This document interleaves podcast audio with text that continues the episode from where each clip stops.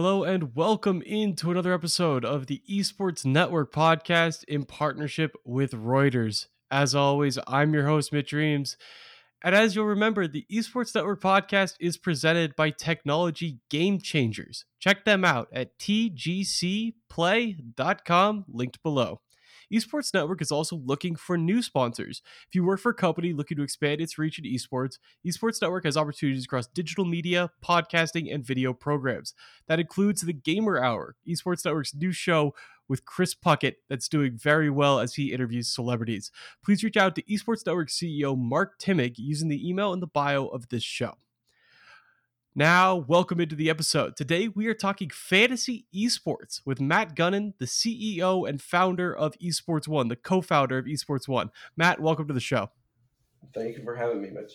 Have to give Sharon Winter, I have to give Sharon Winter, the COO and other co founder of Esports One, her shout out as well. We had her on the podcast back in June, and now it's Matt's turn to talk about all the new initiatives that have come out of Esports One in the last six months or so and they've definitely been busy. Last week, Esports One announced a new $4 million funding round. We're going to be talking about how those funds are going to be used, but Esports One was already on a growth trajectory. The platform saw an increase in users of 300%, beginning with the spring split of League of Legends in 2020. One of the main uses of these new funds will be expansion to new titles. Esports One is going to begin offering fantasy contests for Rainbow Six, Rocket League, Valorant, and Fortnite in the near future. In addition to those titles, Esports One already has a partnership with ESL and, of course, League of Legends competitions. So they're well on their way to covering the majority of major esports events. So, Matt, since when you founded the company back in 2017, you've been seeing pretty rapid expansion. Does this feel like one of the moments where all the things are coming together uh, in a great way for the future of esports? One, I've been been in esports. So, the first company I actually started in uh, in the industry was back or in esports was Leaguepedia, and I started that back in 2010 or so, 2011. But uh, but yeah, again, thank you for having me, and hopefully I can I can live up to uh, Sharon's uh, setting the bar uh, of uh, she do, does these things a lot better than I do. But um, but no, so we're you know for us it has been it's been a, a you know a exciting kind of journey. We really started early on with esports one of of solving you know more of a data accessibility issue and a you know a you know the information that's coming in from a game publisher how do you aggregate that? How do you acquire it? Do you always need to rely on on the game publisher themselves for it? Um, and so when you know we've kind of tackled that problem early on we built tools around sort of this this capability of acquiring stats in real time, acquiring, you know, we built computer vision solutions, we built these data aggregate, we built all these kind of, you know, these these you know solutions, but we didn't have a product that really tied into it. And that's where, you know, we knew that fantasy was going to ultimately be the goal. Um, but it just took time to really kind of get to a position where, you know, the industry was ready for, you know, a fantasy platform that wasn't just a replica of what's already out there. And that's really what it's been about for us is to innovate and do something different, do something new. And uh, and that's what we've been able to do over the past year. And we've we've seen it with the reception from the community. It's been fantastic. Definitely, yeah. There's a lot of unique challenges that go into fantasy esports that aren't as prevalent in fantasy sports. You mentioned how stats providing and just making sure that you have all the stats. You know, you think about how uh, a traditional sports league just has these fan created stats. You have baseball that has all these different weird stats that go into it. And so fantasy sports are pretty a natural evolution out of that. In esports, a lot of people weren't really tracking all the in-depth stats that often go into calculating a fantasy performance in a traditional sports game. Yeah, no, I was going to say like I think that is kind of that is like the different thing with esports. I think that's also what makes it hard for for traditional sports platforms and traditional fantasy platforms to uh, to adopt esports. I think that is because like the traditional baseball and football and these kind of you know these sports that have been around for decades they're you know fairly unchanged in terms of the rules and how they're structured and you know the leagues the system you know franchises you know all even the teams and and so when you're building a platform or you're building sort of a, you know, a fantasy product around one of these game titles or one of these traditional sports titles, you know, there's not much that has to be changed every year. Once you have a system of getting the number, of, you know, how many, you know, uh, baskets were scored and how many, you know, uh, first downs were, you know, did this team get, you know, and then you take and you start build out a scoring system around that. Like it's, it's going every year. It's pretty much going to stay the same.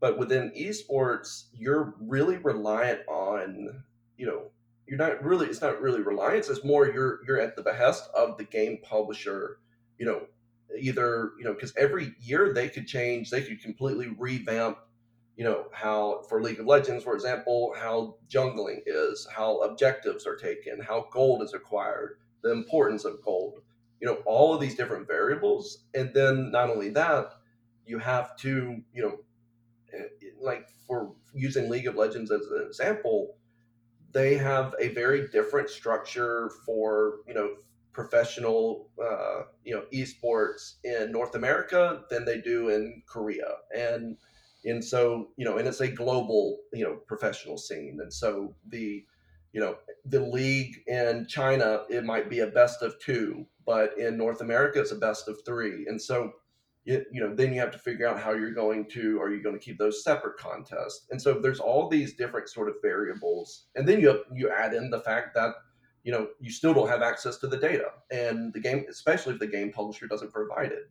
Luckily, we've, you know, not only we built out sort of these, you know, aggregation sort of, uh, you know, systems using computer vision, using, you know, uh, you know, a bit of machine learning as well as we pull from the game publisher themselves to get you know these live stats. But that's not the case for other game titles, and it's also not the case for uh, you know all the different regions. And I think that is kind of the uniqueness that makes what we're doing, but also just like makes esports unique. Is that that you know it's not it's not easy just coming in from the outside and trying and just slapping a you know a label on it based off of something you've already done in, in traditional sports um, because it's been it's been tried and it hasn't worked. And so that's why we took a very authentic and organic you know kind of uh, nature of building fantasy that was you know that we crossed all we crossed you know every step forward was to address one of these problems that we knew we would face as we grew. And so, you know, if we just right from the beginning tried to create a fantasy platform from scratch or and just kind of, you know, replicated, you know, traditional sports um, and had people sitting there tabulating everything manually and doing it all just like by hand, sure that that could be done for maybe, you know, one or two contests, but it doesn't scale. And so there, we really looked at it methodically. We started and we built the systems from the beginning that allowed us to to start to innovate when it comes to how fantasy is experienced within esports.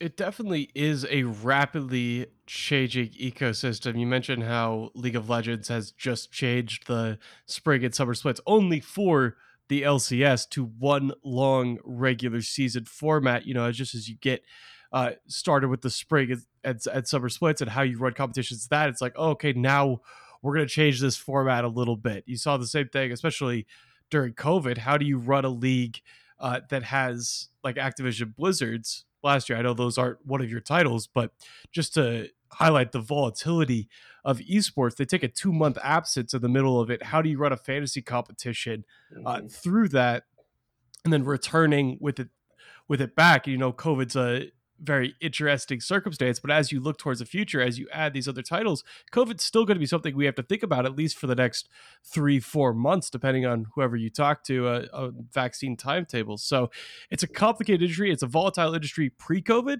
and so now even uh, even more so is it a very difficult thing to figure out how to run fair competitions.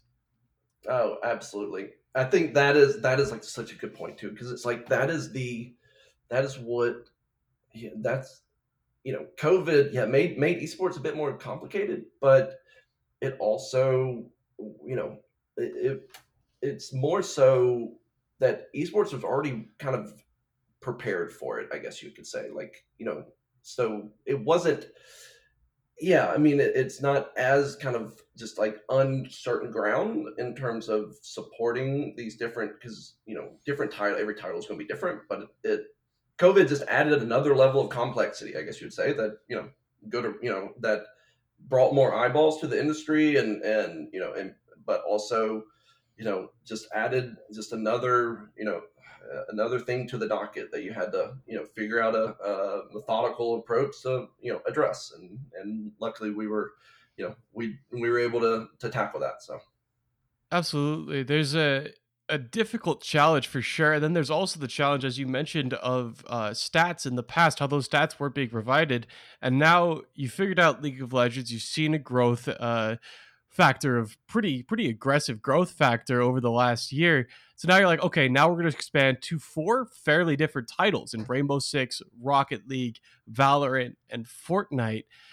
How do you balance the different data that comes from these. You know, building a competition for Fortnite with, uh, you know, 100 players dropping in depending on maybe 50 teams depending on solos duos. Seems like trios is what they're moving to now in fortnite esports. How do you balance that with something like rocket league where it's a 3v3 team uh, into these different tournaments? And then rocket league has a very complicated system coming up as well now with the grid and RLCS X and all these other different competitions. So as you look towards expanding how are you uh, curated competitions depending on the individual game and depending on the structure uh, that that game is taking. Yeah, and luckily this has been sort of a thing that this kind of goes back to you know a an area that we've been you know working on for quite some time. Like we knew, you know, the reason we support league only right now is that we wanted to really kind of perfect the just the fantasy experience. Uh, if we wanted to add, you know, a new game title, if we wanted to add Fortnite or Rocket League tomorrow, like in a sense we could. Um, we have because we've already built the uh, you know kind of the frameworks for either acquiring the data or for how it's going to be stored or how it's going to be structured and then you know the kind of the unknown area is the league formats and the teams and what players but when it comes to you know what sort of uh, you know scoring system are you going to apply for this game title, or you know how are you going to weight different stats against one another? How building out predictive models so that you can better understand how the you know what player is going to get the highest score uh, based on past performances, so that you can adjust their you know their salary accordingly you know we've been doing we've been building out that for the past you know two years in the background. Like that is and we we constantly have you know our machine learning we have machine learning kind of systems that are just running constantly you know processing data and looking at games and looking at replays and, and really kind of building out these models so that once we do add a new game title we're doing so in a very uh, systematic way. But we won't it's for us it's not about we could be a, pl- a company like you know another fan other fantasy you know esports site something or just fantasy sites and we could just you know throw as many game titles at, at the wall and see what sticks. And you know but that's also not solving the underlying problem of why or the underlying opportunity of uh, within esports. Like it for us that is an easy uh, an easy problem of adding new game titles the problem or the opportunity is making the experience engaging and you know exciting and something that users within esports you know want you know sorry there's a bit of background noise but um with the fire trucks but yeah that's something that we wanted we knew that from the beginning you know it wasn't about it wasn't like we would solve that first problem of getting data but it was more so we have to make the experience of playing fantasy unique and authentic and fun and engaging and competitive. Um, and so when you look at all the get different, yeah, all the different game titles, the structures, the event formats, that's just sort of, you know, that's just kind of par for the course, like, you know, for us. And, but when we add a new game title itself, we're going to make sure that we're doing so in, you know, the, with the highest quality of, of an experience as possible. And that you know it's not just a replica of any other you know fantasy you know site or it's just not a replica of league of legends you know and we're just now applying it to rocket league like it's the it's kind of that 360 degree experience that we apply to fantasy. Um, all the other parts, you know, that's what we've been working on for the past two years, and so yeah, so that's why we're able to do it. Right. You need the stats in the background to be able to offer these competitions in the first place because they can't just exist in a vacuum where you just offer up a competition. It's going to be uh, exploitable in some ways. You know, as even as you're competing against uh, friends and and against other people, at the at the core of this is still a competition. A competition needs to be fair, and for it to be fair, you have to have a really solid understanding of where the stats come from. Yeah, it needs to be fair. It, it needs to be fair. It needs to be fun. It needs to be competitive. Um, it needs to be unique, and it, yeah, and that's like the biggest thing with traditional fantasy, is, daily fantasy, is you know like and you know Jason Robins at DraftKings will always uh, you know have a counterpoint to you know to to this, but you know five percent of the people at DraftKings win ninety five percent of the pots, and sure, they're probably playing in the most contests, uh, but that's because they've come up with a formula that can be figured out, and that they've they have built a system that can, you know, that can ensure that they're winning the majority of those contests. And so, if I'm someone new, or if I if I can only play a contest or like, you know, you know, one or two contests a week, and I only have an hour, you know, of time to spend, um, you know how's that fun? Like that's not that's not enjoyable. You know you're going to lose. Like every time i played league of legends i went into the game and i always just constantly died and i was constantly being killed and i never you know had any you know and i wasn't actually playing the game. Well that's what fantasy is right now. That's what daily fantasy is. You're not actually playing a game. You're playing against computerized robots that have figured out a script figured out a system that they can manipulate and you know and easily win the majority of the contests that they compete in. And so for us, it's that's never going to scale within esports. And so for us, it's a lot more about that community dynamic, about making it more, you know, enjoyable, competitive. Yeah, prizes. We'll prize. We'll have cash, you know, contests. We'll, you know, have all those elements. But it has it it it's like we're not going to be a, in a position where there's going to be a thousand contests going on at a time, and you can just like you know cycle through all of them like every contest we add has to be done very methodically and it has to be done very you know in a way that you know is you know what the industry wants and and we'll use and we'll have fun with Sure, yeah. I never really uh, found the appeal of daily fantasy. I love season long fantasy. Uh, I'm competing in like three or four different fantasy football leagues right now. Uh, but there's daily fantasy, like you mentioned, it just always felt like the odds are stacked against you and it's exploitable in some ways. I'd, I'd never heard that 95% stat, but that's really fascinating. So as you expand into these different games, is that going to come? Say you're a say one of our listeners is a Rocket League fan and really wants to play season long uh, and daily Rocket League. Is there going to be both of those options as you expand into each of these new titles, or are you going to start with daily and then expand to season long? Just uh, highlight a little bit of how that process looks as you expand into a new game. Is it both formats at once, or is it sort of one then the other? Yeah, so for us, it's it's both formats at once. We take kind of take approach uh, with contests of having you know season long uh, you know contests that you can play each week basically. So the season long contests are then kind of broken up broken up into weekly contests as well. Um, and so you will have you know a season long competition that you can join from beginning to end and compete against all your friends or compete against all you know a bunch of other users or the community. And then every week you can also compete in individual contests that are you know specific to that week where we kind of you know, and that that is done at the same time. So both of those types will come, uh, you know, at, at exactly the same time. But when you kind of move to the next stage, for us, it's you know, season long or traditional fantasy has been around since, you know, back in back in the '60s and '70s when they had like you know the first fantasy league was called the Rotisserie League, and, and you know it was a group of you know 10 friends that would spend buy in 250 i think it was like 256 dollars a uh, you know a pop.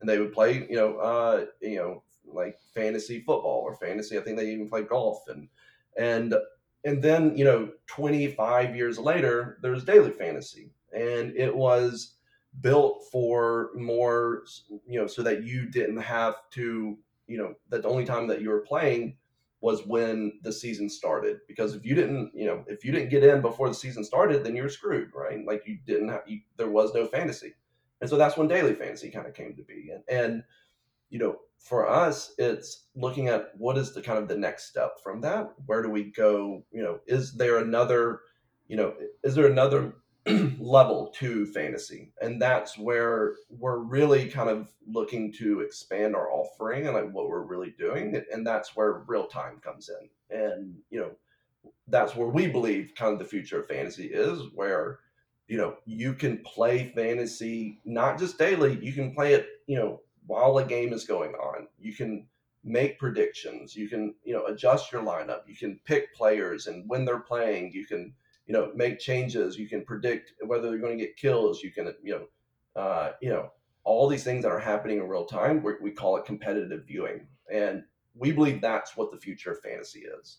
Uh, and so you know that's where it will get even more you know where contests really start to evolve for you know for fantasy is once you start to look at all right what you know traditional and daily fantasy were made for traditional sports. And for us it's all right. We re- we're replicating that model, and we're doing it in a much more you know, authentic way, in a much more enjoyable and just kind of community based way. And we're we're applying that to esports.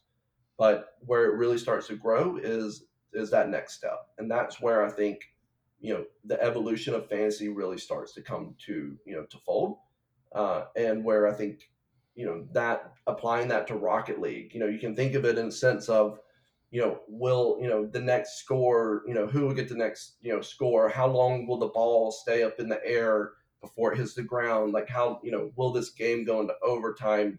You know, picking, making adjustments to, you know, what player might, you know, have, you know, bonus points or be your captain or something, you know, applied. Like there's a ton of different ways that you can adjust. You can, you can do these real time fantasy sort of additions. And I think, and that's where it's, you know, that's where the future is for us, and that's where we see the future of fantasy fantasy going. Seems like it's also going to be the future of traditional sports fantasy in quite a few ways, as we see more and more games, more sports be integrated onto Twitch with some real time stats popping up, real time opportunities. So I certainly expect uh, to see more fan participation and more immediate gratification uh, where you can enter into a contest and the result happens in a few minutes. Uh, it's not drafting a team back in August and then you know kind of tinkering with the roster all the way through. You know there's still a lot of people who enjoy that format me in particular uh, but it seems like more and more we're moving towards these oh i've got a five hour gap right now. How can i make what i want to watch a little bit more interesting? And fantasy games betting uh, both seem like good avenues for that. Yeah exactly and that's i think it, it we'll do what the customer like we'll you know we're building what our customers want. We're not kind of uh, off on this island, just you know, just throwing you know throwing together a you know a you know fantasy site that we have this you know this crazy kind of idea about you know innovating you know completely just you know refabricating what fantasy is like we talk very we work very close with our users we look very much where the market trends are we look at what is happening within betting and gambling and like that is big. Real-time gambling and betting is big in traditional sports. You know we we are in no way we very much separate ourselves from betting and gambling and like that is not what we consider. We are we're 100% skill based we're 100% you know based off of how well you know the game how well you understand the players and at the end that's kind of you know that's what we that's what we're creating and we want to really kind of take hold is is to add another level of the you know of enjoyment to watching and consuming and following esports. Sure and esports can definitely use that. It, it's a very fun game but the the biggest benefit from a league and a game perspective of fantasy games is getting people to care about games that their team's not playing in. Exactly. you know i i watched what the tuesday night game between the Ravens and the Cowboys. I don't I don't particularly care who wins that game, but I got Lamar Jackson on my fantasy team and I want to buy mm-hmm. in my fantasy league playoffs. So I was watching that entire game. And that's one of the big benefits, especially as a lot of esports uh, create these much longer competitions, yeah, there's going to be people who watch the entire uh, Rocket League's The Grid, for example. But a lot of times they're going to turn it off when it's two teams they don't care about as much, or when it's two of the uh, smaller teams. You look at things like the Activision Blizzard leagues as well. Sub teams are fan favorites and they get a ton of viewership. Sub teams haven't really built that much of a following, and fantasy games are a proven way of getting people to watch games that they otherwise wouldn't care about. So there's a lot of benefits uh, for esports operators to start embracing fantasy games and trying to create it. And there's not a lot of competition. Like you mentioned, the big players in the space have done a little bit of esports here and there. I know DraftKings has dipped their toes in the water, but generally they're focusing on other ways. And so it's esports one. I know Sleeper is offering season long fantasy leagues. We've had them on the podcast as well. Uh, but it's really not a ton of offerings out there. And when esports when esports one grows into four more games, I believe you'll be the only fantasy operator offering games at things like Valorant and Rocket League. Yeah, and I think you know that is, yeah, like a lot of the traditional fantasy sites have have kind of added esports in the day of COVID, and and that's you know uh, the sleeper team, like you know they've built a beautiful product, and they you know what they're doing, you know for fantasy is you know is amazing. Um, but they will say it themselves. They'll tell you, be the first one to tell you they are tradi- like they are FIFA, you know, soccer fans. Like they are, you know, traditional sports fans. They are building, you know, they're building a traditional sports platform for fantasy. DraftKings, same thing. And DraftKings now, you know, now I use these, you know, these other examples because they've all done they've all you know done a fantastic job on, on their approach uh, within you know fantasy and this ecosystem, especially how it's tied back to traditional sports.